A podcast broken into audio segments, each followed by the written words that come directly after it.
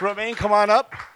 So Romain's going to grab the D V L A D. He's going to be showing it off downstairs. Uh, ironically, our next interview is of Brian Solis by Ted Cohen. And the way this got here today is he went to Brian, you track this trail, and he said, you got to talk to Brian, and I said, you've got to show it at our show.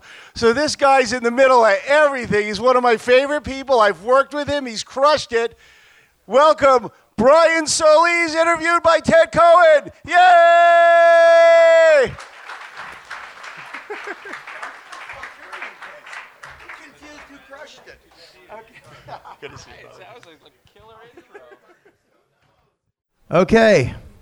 Testing. You're missing. Uh, Ziska's going to give away ten iPads if you stay. No, we're kidding. Okay. So, this is the amazing Brian Solis. Uh, we met in May in uh, Toronto, Canadian Music Week at the Digital Media Summit. He, we'd never met before. I interviewed him. It was one of the best times I've ever had in my life. Hopefully it was good for him. He's still back here today. Now we sort of do know each other. We've had a few meals together and been in a few other cities together. Brian has a new book, and we're going to start out talking about the book, and then we want to talk about some other passions that people have. So first of all, this is your ninth, eighth book or ninth Se- book? Seventh. Seventh. Okay. And what? Let's talk about where you've gone with this one. What? What? What the next chapter is here. All right, so it's um, it's incredibly ironic to talk about a book at a music tech event. So don't don't think that I don't get that. Uh, but the the point of the book, though, is the idea of what I think all of music needs to think about. Actually, all of entertainment uh, and business in general is that um, is that the future of everything is no longer about a product or a service, right? The future of everything is about an experience. Uh, and that has, there's a lot of reasons why that is the case. So people paying for something, you know, people doing business in terms of transactions, it, it's gone, right? So that the idea of an experience having to sort of survive beyond any transaction and, and even stitching transactions together into something that's bigger than any one moment, that's what the book is about. But the fun thing about the book was that I challenged myself to say, yes, look, I'm not, I can't tell you that the world is changing and that the world isn't about products and just give you a book that's just yet another rectangle and Times New Roman font and, you know, whatever by the publisher. So I decided to study uh, apps, you know, like everything from Tinder to Clear to uh, all of the uh, the crazy shit that we use uh, online. I studied attention spans. I studied, like, what makes you click on BuzzFeed headlines and decided to um, reverse engineer all of that into paper. Like, what would an analog app look like? You know, if you had to reinvent, wow. if you had to reinvent a book for today's digital age, mm-hmm. what would it look like? And so it took it took three and a half years to do. But the more interesting thing, the most interesting thing about it is that the book is a manifestation of the point of the book, right? Is that you have to rethink how you would create an experience in an era when people just think differently or expect things differently. Uh, and then the, uh, the the cool part about it was that when I took the idea to the publisher, there was a little bit of history there, so they they were uh, willing to take a bet. But I said, when we come out with this book, because of the amount of color saturation, because of the amount of, of visualizations that we have to do in this, we're going to need a different kind of paper. The the size is uh, modeled after an iPad two, uh, iPad Air actually, um, and we're going to need a whole new production facility to do this, and I need the book to be at the price point of a regular business book, and they shit everything. They just, they, they're like, you're out of your mind, that's a one hundred dollars book. So the whole idea was not just reinventing the experience of a book, but building an entire infrastructure to get it at the market expectation price point. So that, that so it was a whole experience bringing this out. So let's talk about experience. We seem we seem to be pulling at different ends where we're talking about creating experiences, but we're creating them in fifteen-second Vine videos or in one hundred forty characters. We're having real short attention. You mentioned attention span, short attention span experiences. Are these are these really experiences, or are they just moments? Yeah, all right, so here's a funny story. When I started this book three and a half years ago, I studied how long the average teenager could focus on homework before they reached for their phone, and it was six minutes, right? I was like, oh, okay. Man, six minutes is ridiculous. Like, and then I started to think about it's like this, this old Blaise Pascal quote. He's an old French philosopher. He used to say, um, I would have written you a shorter letter if I had more time. And so I started to think about what, what could you do in six minutes, right? Like, how would you make something matter in six minutes? So I, I, I had to relearn how to write sentences so that they would hit faster and resonate, right? And resonance is, and relevance turned out to be the two most important words I learned about all of this stuff. Um, so yeah, you're competing for moments, but you have to keep doing that. By the time this book was done, I studied, I kept studying attention spans. By the time this book was done, the average attention span before reaching for a phone is under a minute. So do these become sound bites or visual sound bites? Well, sound bites, you know, I mean, 'cause for lack of a better word, that makes you, you know, it make you, you start speaking in sound bites, you start sounding kind of weird. Uh, but if you think in moments to resonate, right? And right. You, if you know what's going to resonate with somebody, you, you're forced to be relevant. And so the idea of what would take me a minute to write a sentence before now was taking me fifteen minutes a sentence to really, really think through what that is. But once you once you start thinking that way, you're forced to understand who you're talking to, right? right. Which is weird because we, we're supposed to take that into account all the time. But you try to be more meaningful, and when you try to be more meaningful, It's it's it's a beautiful thing. People pick up on that right away. Right.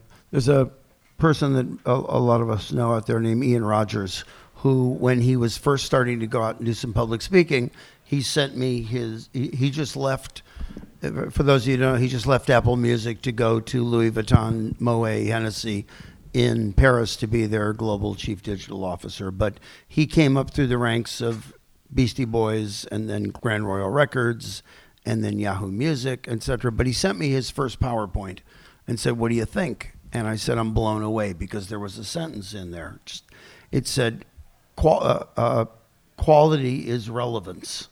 Hmm. And the thought was about, it doesn't have to be seventy millimeter film. It doesn't have to be shot by uh, Caleb Deschanel or shot by George Lucas.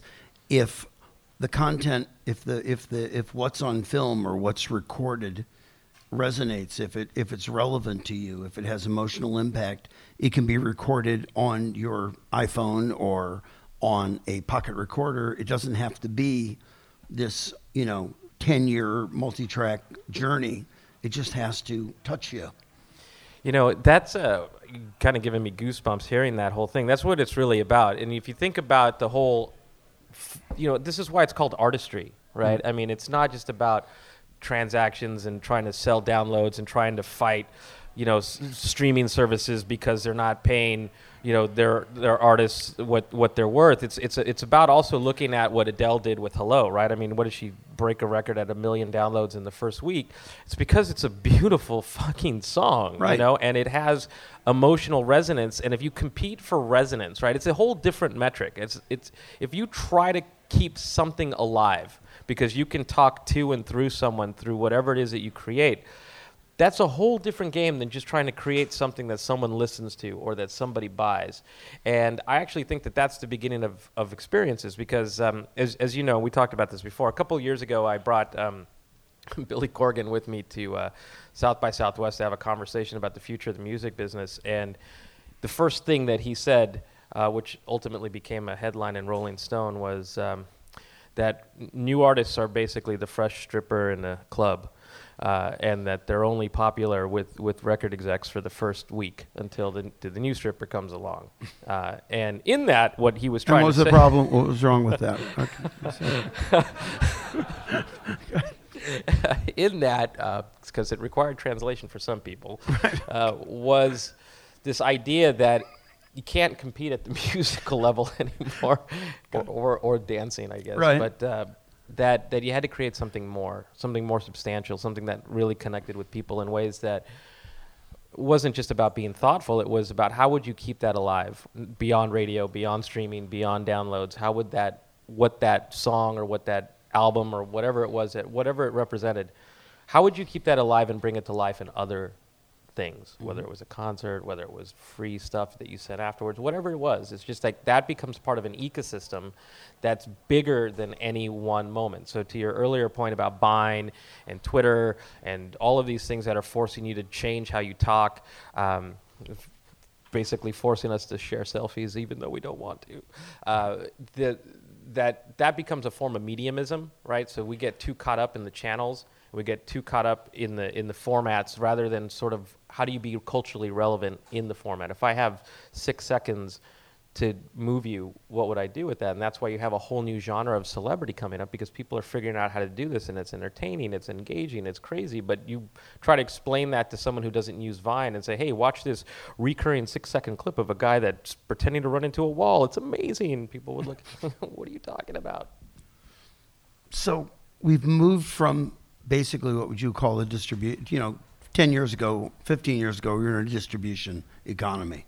Now we're in an attention economy. And that attention span, as you're saying, is getting shorter and shorter and shorter. So when does it, um, it's almost like the uh, spoof they did with Steve Jobs holding up the new iPod, the newer uh, iPod, iPod, iPod that got smaller and smaller. When do, when do we hit, you know, an event horizon of what, you know, what is the optimal interaction, or do we know what that is yet, or is it going to keep changing? That's a multi-part layered question. yeah, well, and I do have to go back to one thing beforehand. Yeah. You cracked me up when you talked about the strippers. There's a guy named Michael Nash who's just going to Universal Music to be head of digital, but years ago he was the head of digital at uh, Warner Music, and we're on a panel and we're talking about what we do, and nobody could figure out what we did, which was good because they kept us. But uh, I was trying to explain on a panel that we're digital fluffers. That basically we get our bosses all excited about something so they'll actually sign the deal. And I'll leave you with that. Go. A, now back to attention economy. That's a, that's a great visual too, Ted. So thank, okay. you, thank you for leaving me with that. Um, before before, before I answer that, I just oh, want to make sure that, oh, oh, yeah. Wait, I need my bag over there. General, you're the closest person. I forgot something. Just come to the front here. Speaking of come, fluffer. Speaking of fluffer. What's yeah. in the bag, Ted? What's in the bag? Okay, you keep talking. While he's, uh, I'm I'm worried now. Fluffers and strippers, and now you're reaching the back. Oh. So, just to make sure. This is fantastic. We're properly taken care of. But if Zisk was around, he knew it would be a glass of champagne. But I guess you know, tequila, tequila. Anybody else wants a shot? Come up. So. There's plenty of glasses, by the way, so please. There's, there's cups in the back there if anybody wants to. Actually, just keep coming up and taking shots. It's fantastic. And since he's since we're in the gift-giving mood, too, have have have a question ready, because when Ted turns it out to you guys, um, the first question I'm going to give this book to so I don't have to take it on the plane with me. Uh, so on the uh, whole idea of attention, attention economy, God, that smells strong. But smooth. Okay, excellent. Cheers. All right, well, this answer is going to get better now. Uh, the whole idea of attention economy is, what the fuck was the question again, man? I'm kidding. Uh, the whole attention economy is really fascinating because we get we get really caught up in competing for, for the moment. Right. And so that's starting to take away the quality. And so this is why you're seeing a whole bunch of, you know, artists selling one songs, a lot of developers creating one app. It's because you're always having to create, create, create to to um, to, to win in that moment. Uh, and, and I've been doing a lot of research with Google uh, this year called um, called micro moments. I'm not sure if you've been following this work, but it's really fascinating. And the point of this answer is that it reveals what the real big opportunity is, and it's about discovery. How do you get discovered when attentions are so thin uh, and so fleeting? And then more so, what do you do once you have attention in a way that, that you're not only contextually relevant, but you can resonate in that moment, right? Mm-hmm. So the, the crazy thing about it is, I'll use Ted's phone here as a prop, is that most discovery happens on a small screen. But we live in a desktop world, right? Mm-hmm. So most of these sites, most of the uh, developers who support artists, most of the developers who are creating some of some of the apps out there uh, and products, they're still designing for a desktop world. They're still designing for an S E O world. They're still trying to get discovered in this whole this whole process, and it doesn't work that way anymore. So now most discovery happens on a smart screen. Google just announced a couple weeks ago that mobile search has overtaken overtaken desktop search for the first time ever. And if you think about what that means, it means that S E O and websites and all of this stuff just doesn't work the way it used to. Now you're competing in a moment for what are you looking for, what's your question, what's what's your loyalty base, and you you quickly find out that no, no one no one's loyal anymore. They're just loyal to the moment, right? Uh, and whatever whoever engages in that moment with some type of relevant content or some way to discover that's relevant to their to who they are and who they're trying to be, or who they are and what they're trying to do. Um, Those are those are the things that are starting to win, right? And by the way, if you if you Google, ironically, micro moment, um, and my name, there's a ton of free reports and research and articles that you can download, and it specifically talks about how do you win in these micro moments. So whether you're a developer, whether you're an artist, or what have you, whether you're a label, you have to now compete completely differently for attention, but more so, and this is where things get really crazy, is once you have attention, it doesn't work the same way it used to. You can't win with the website. You can't really win with a snippet. You can't really win the way that you used to win. Now you have to completely pull a thread and bring them through this mobile journey that gets them to a destination fast, efficiently, and then more so, there's a whole loyalty aspect that you have to design. The whole thing has to be re-engineered. And it's not just about music, right? And it's not just about entertainment. We found that every single industry in the world is completely affected by this, and we studied some random stuff like business to business in finance and healthcare and pharmaceuticals, that these micro moments are completely changing the whole customer journey, the whole discovery process, and more so the psychology behind it is that we're all becoming self-important. We're all, we all, we've created what I call an ecosystem. So if you think about what... what um, Uber and what you know uh, Tinder, what all these apps are doing to us is that they're psychologically reprogramming us to expect things in the moment, that things can come to us, that we can, this is why Amazon is testing drone delivery, this is why Amazon is about, and FedEx and U P S too are starting to partner with Uber for instant deliveries. This is why Instacart is a thing, is because we are now reminded that we could have anything we want, how we want it, when we want it. So that whole idea of micro moments has to unfold to cater to the ecosystem. There's a service that a friend of mine, Bertrand, was telling me about on the way in here today, that they will deliver gasoline to your house now through Purple, and I forget, Joule was the other one? Purple and Joule, that are two companies that will bring the gas to you. And because you're too lazy to go. Yeah, I'm going to download this app right now, yeah, actually. Purple. It's called Purple.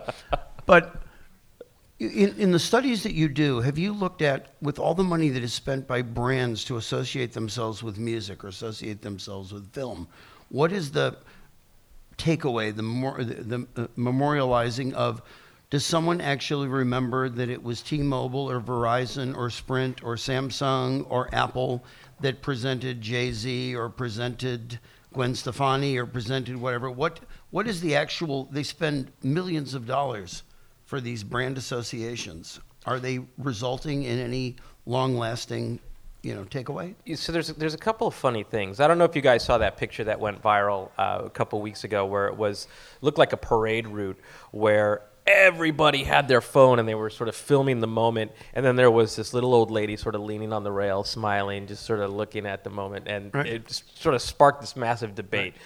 Oh yeah, this is, look at the world, it's so fucked up. Nobody nobody looks up anymore. Everybody's just looking at their phones, and that's the problem with society today. No one can make eye contact, and you just got this whole like world of people debating. And I joked around. I, I circled the, uh, the the face of the older lady, and, and I and I published it saying, "Look at this selfish woman, just not not sharing this special moment with all her Facebook friends." But the reality is, is that there is no debate. Everybody in that moment is living the moment. They're just living it the way that they want to. Um, and that's the. That's but is the, there any lasting after? Well, that's the conundrum, right? So if you are A T and T and you bring Beyonce to the world using your traditional mechanisms without catering to the connected consumer in a way that keeps that moment alive, right? Then you're missing the point.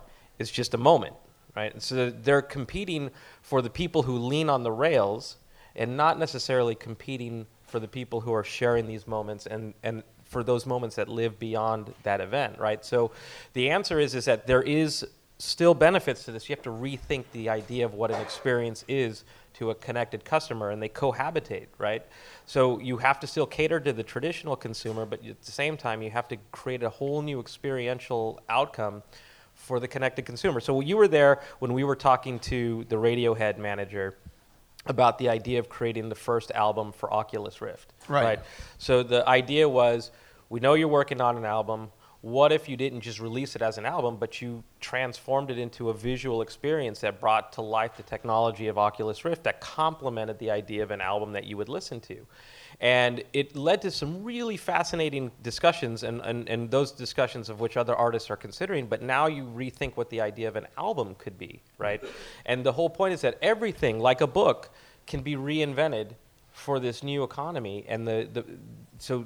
doing traditional things still has some legs to it, but the whole world is ripe for innovation, because the best we're doing today, I'd argue, is iterating, right? So look at the remote control in your house, right? It is probably the best, worst example of iteration there is. We You, you buy a, a four K television that's curved and it's razor thin, and it comes with this brick that no one bothered to say, what would happen if you reinvented the remote control for right. today, right? Like, what if you could reinvent it from scratch? You know that I studied it. It's actually in the book, and you'll see it's hilarious. The, the average number of buttons on a remote control is seventy. And, yeah, seventy buttons. And starting in the fifties, when the first remote control was introduced, they got worse every generation. Uh, and the best they ever got was they were color-coded mm-hmm. with backlit keys. Right. And it took Apple two weeks ago to rethink what the remote and the whole television experience could be. The remote, I don't know if you've seen it, but it has a trackpad on it. Right. And you can control it with Siri. So now it's intuitively relevant. So the whole A T and T question and Beyonce is, you have to design experiences and engagement for that moment. You have the Internet of Things. You have stuff that you can swallow that enhances experiences now, that you could track, you, that they can track. You have all kinds of they have wearables. That was horrible. Right. Yeah, hold on. Take, take a shot. Anytime I say swallow. Um, yeah, right. And strippers, I suppose. Now, the okay. whole point right. is, though, that all of this is creating a blank canvas. Uh, and, and what we keep doing with all this new technology is we keep thinking like the remote control. How do you build upon a legacy foundation or a legacy model when, in fact, everything can be reinvented? Um, and that's that's the answer. I think this is a great opportunity for all of us. Mm-hmm. On that point, questions? Who? Go ahead. Yes, as loud as you can. Well, somebody's got a mic. Are, are there are there some things that uh, you're aware of that uh, you, you sort of have to keep to yourself because you're you're going to need to, you know, maybe what's next, and so you need to. Just, that's an interesting that, how, question. How of, what do you know that you're not sharing? Is what he's saying. You know. All right. Well, so you get the first book. Right. Um, so thanks for asking that question. So, yeah, the answer is um, everything that I'm learning today. Thanks, man. Great question. Everything that I'm learning today, I I, I publish I publish freely, um, and it's my job to think about its its effect in, in five or ten years. Mm-hmm. I did some really interesting work with the Department of Defense. That's the only thing that I'm not allowed to talk about. Right. Um, and it was how you can use all of this new technology to influence the mindsets of foreign governments, um, which was fascinating stuff. Right. Now, all of the technology that I'm I'm privy to, I'm thinking beyond even how the creators are thinking about it, right? Because they're using it to solve certain problems or to create opportunities based on the entrepreneurial idea or based on the vision of said executive. Uh, the most fascinating thing is that I'll even share freely what I think you could or should do with what's next. So that's how I got um, the title of Futurist, which is a bit hokey. Um, but honestly, if you're not thinking about new ways to do this, then you keep getting caught in the rut of iteration. And, and, and honestly, the music industry, the entertainment business in general, most businesses in general are caught up in iteration because we tend to look at, and, and just hear me out on this, we tend to we tend to look at innovation through the lens of cognitive bias or confirmation bias. So when you see something new, you think of it in the world that you know. And then that becomes like, you hear that saying, think outside of the box. So by doing that, I put you in another box. When in fact, what you have to understand is that look at millennials, look at centennials, just look at how their relationship with the world, and our natural instinct is to judge it, like put your phone down, have dinner, uh, when in fact you could actually understand that one of the most magical things happening right now is that all of this technology is making us more human again. It's it's forcing us to be able to see people, who they interact with, what they like, what moves them, what inspires them, uh, which in turn is supposed to engender empathy within us so that it allows us to, and not sympathy, I want to be clear, sympathy is, is different. Empathy means that we, we're forced to feel that we could relate based on how we have experienced what they're experiencing. Mm-hmm. And that that is that is where we start to break legacy, where we start to break all kinds of opportunities to take what's on the horizon and do really amazing stuff with it. You remember we were at uh, Medem in Paris, and we, we were part of a, a startup judging uh, right. panel. And I think everybody who came to pitch us about their new startup was a bracelet of some sort. Uh, and I just, you know, at the end of the thing, I said, so let me get this clear. If you all have your way, I'm wearing fifteen bracelets to the next concert I go to. Right, right. That's. It's, but which brings to the question, are we, when you're thinking about what you're thinking about, when people are out here developing apps, are we developing them for the masses, or are we developing them to impress our friends? Because seriously, I, I saw this figure a few weeks ago and it blew my mind. What is the... Anybody want to throw out what the percentage is of penetration of digital books? It's actually smaller than uh, print. It's twenty percent. I thought it was fifty, sixty percent because everybody I know either has a Kindle or looks at a book on their iPad. But the actual uh, dollar breakdown of printed books bought versus digital, it's eighty twenty physical.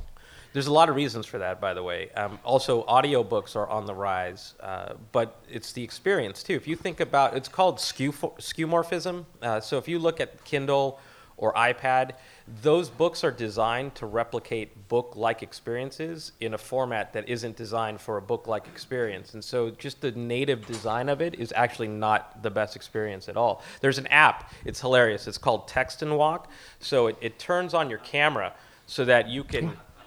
walk and text safely, right? It's, right. It's it's uh, which so is good. No, wait, I'm I'm only here today because somebody grabbed my arm in Washington D C and stopped me from dropping through a hole in the ground while I was texting and walking.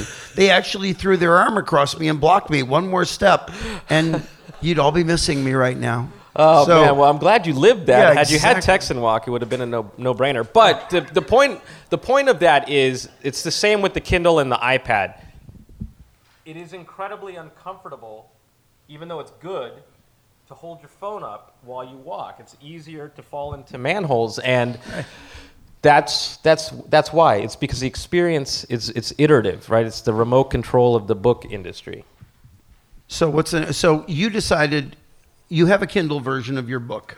I said I'm telling people not to buy it. But exactly, you you prefer no seriously, yeah. you prefer the tactile thing, and that's the thing that, that we're challenged with in music. There was a lot of discussions this morning in the breakfast room. I must have met five different people that were working on what is the digital album package. And I still prefer a great Rhino box. I still prefer that book. I still prefer those liner notes to what is going, what yeah. is the digital package that's going to replicate replicate that experience. It's you just have to think about who. It's all user defined, right? It's like that picture of the parade route, whatever it is. There's no one consumer. You have to create an experience in a format that's going to be relevant to everybody, except what we do in music, what we do in books, what we do in business is we take one and try to scale it to many. So you write a book, and now it's on the Kindle platform. Now it's on the iPad platform. Now it's in print format, right? But what what, what I'm saying that we do is that you, you reinvent what something could be for this book as a metaphor, reinvent the book for digital economy, but now when I get, my next project is reinvent the Kindle experience, reinvent the iPad experience. But at the same time, thinking about it to be native to the device itself, how could it be great? How would you drive more sales on that? And how do you stop from being too clever for your own good? Wow. There was the Richard Branson book, yeah. a magazine. I forget what the name of it was. It was so clever that you couldn't figure out actually how to turn the page. It was you had to, it was a slider puzzle. You had to figure out where. It, never mind. That's too clever. Anyway, it's too clever. We're going to wind things up. Uh, he's got to catch a plane to Idaho. Don't ask why. It's a B fifty-twos reunion. Um, it's a, a bleak reference. And um, name of the book again? It's called X, uh, where the experience where business meets design. And the nearest bookstore to here right now that we can all beat a path? On your phone, Amazon. On your phone, Amazon. Down, have it. And by the house. way, I flew up with carry-on, so I can't take this back with me. So anybody who wants to have a shot, stop me and get a shot. Brian, thanks very much. Thank have you. a great trip. Thank you for Ted. being here. Thank you, Thanks everybody. for staying.